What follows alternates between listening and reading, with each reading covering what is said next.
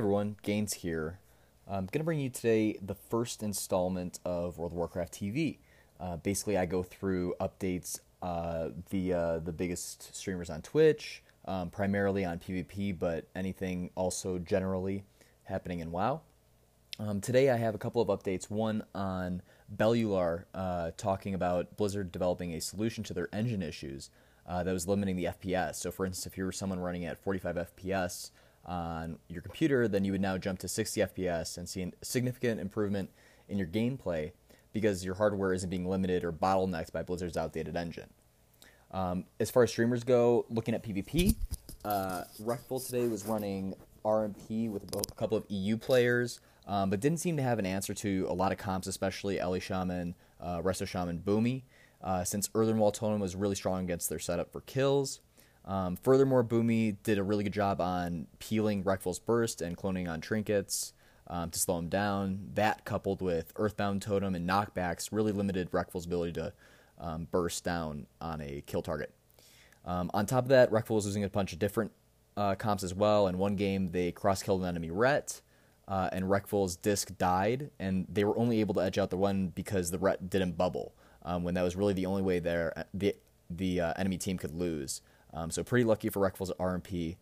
Um, and uh, you know, a little ways after, he said that an interesting uh, thing was that he was starting to get to the point in the game where he was starting to feel salty, um, and really feeling like things were unfair for certain classes. And it sounded like this was something that was recurring in his kind of WoW career, where he would get to a point where he started realizing that the game was kind of uh, limited as far as uh, comps really countering other other comps. Um, and then he discussed how, for example, Shadow Priest Rogue Resto Shaman is unfair because uh, he would have a mage, um, he would have a rogue in full kidney, and then his mage would have to block to just the rogue dots, the Shadow Priest who isn't even casting, and then the Resto Shaman spam purging. Um, so it's interesting to see kind of his mentality right now. Um, definitely seemed like a, a little bit more of a depressed slash pessimistic stream. Um, but I think that one of the recurring issues for his streaming, I think a lot of people have noticed this, is that he's uh, misunderstanding of a lot of classes mechanics. Um, so it wouldn't make sense for me to go in all in full detail about the various different classes um, that he was kind of making mistakes on.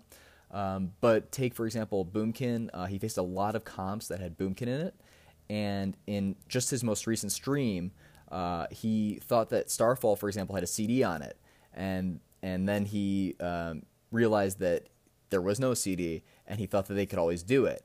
And as a lot of boomies probably know, and other people who have played against boomies, uh, that's simply not true. Neither of them are true, actually. Um, they usually need 40 to 50 astral power, depending on what talents they're grabbing.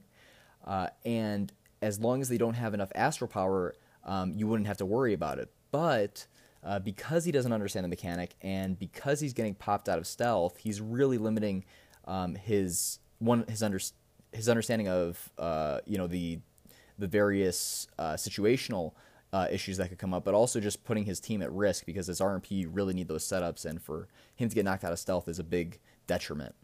Um, again in the stream, uh, same stream, he didn't know what Faerie Swarm. Uh, uh, he didn't know that it was dispellable. Um, so Faerie Swarm, for those who don't know, is Boomy's disarm.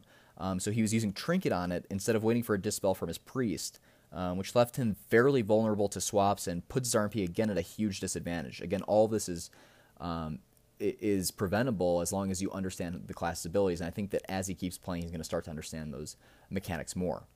Uh, Fusions, who's a disc priest uh, that plays at a pretty high level, uh, was doing around 2700 to 2800 MMR jungle cleave with Beanslayer and SSDS.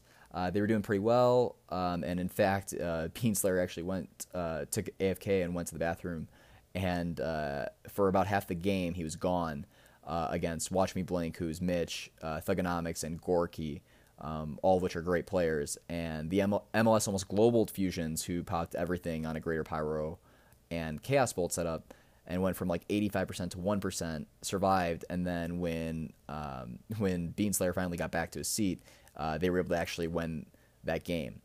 Uh, it looked like they stopped for a while, and then Fusions just did twos with SSDS, and they were playing at about a 2500, 2600 MMR, running Survival, Hunter, and Disc. Uh, Metaphors was queuing. So then moving on, Metaphors was queuing Rogue, Shadow Priest, Resto Shaman um, at about 2700, 2800 MMR with uh, Nesper and Big Think. Uh, looked like the games are going pretty well. Um, usually, just very small mistakes could lead to them losing, especially when they were playing against something like Holy Paladin, which has a passive uh, dispel on all rogue poisons. Um, it seemed like that was, uh, uh, as far as the high level PvP streaming, uh, most of what was done. Uh, we saw Snutz and Venruki mostly streaming Uldir runs. Um, so that's your update for today, October 16th, Tuesday, October 16th, 2018. Uh, I'll put in the links to each of the Twitch uh, Twitch streams so you can go back and check out their VODs or see them streaming in the future. Hope you enjoyed this episode and let me know in the comments or applause if you found this useful. Have a great day.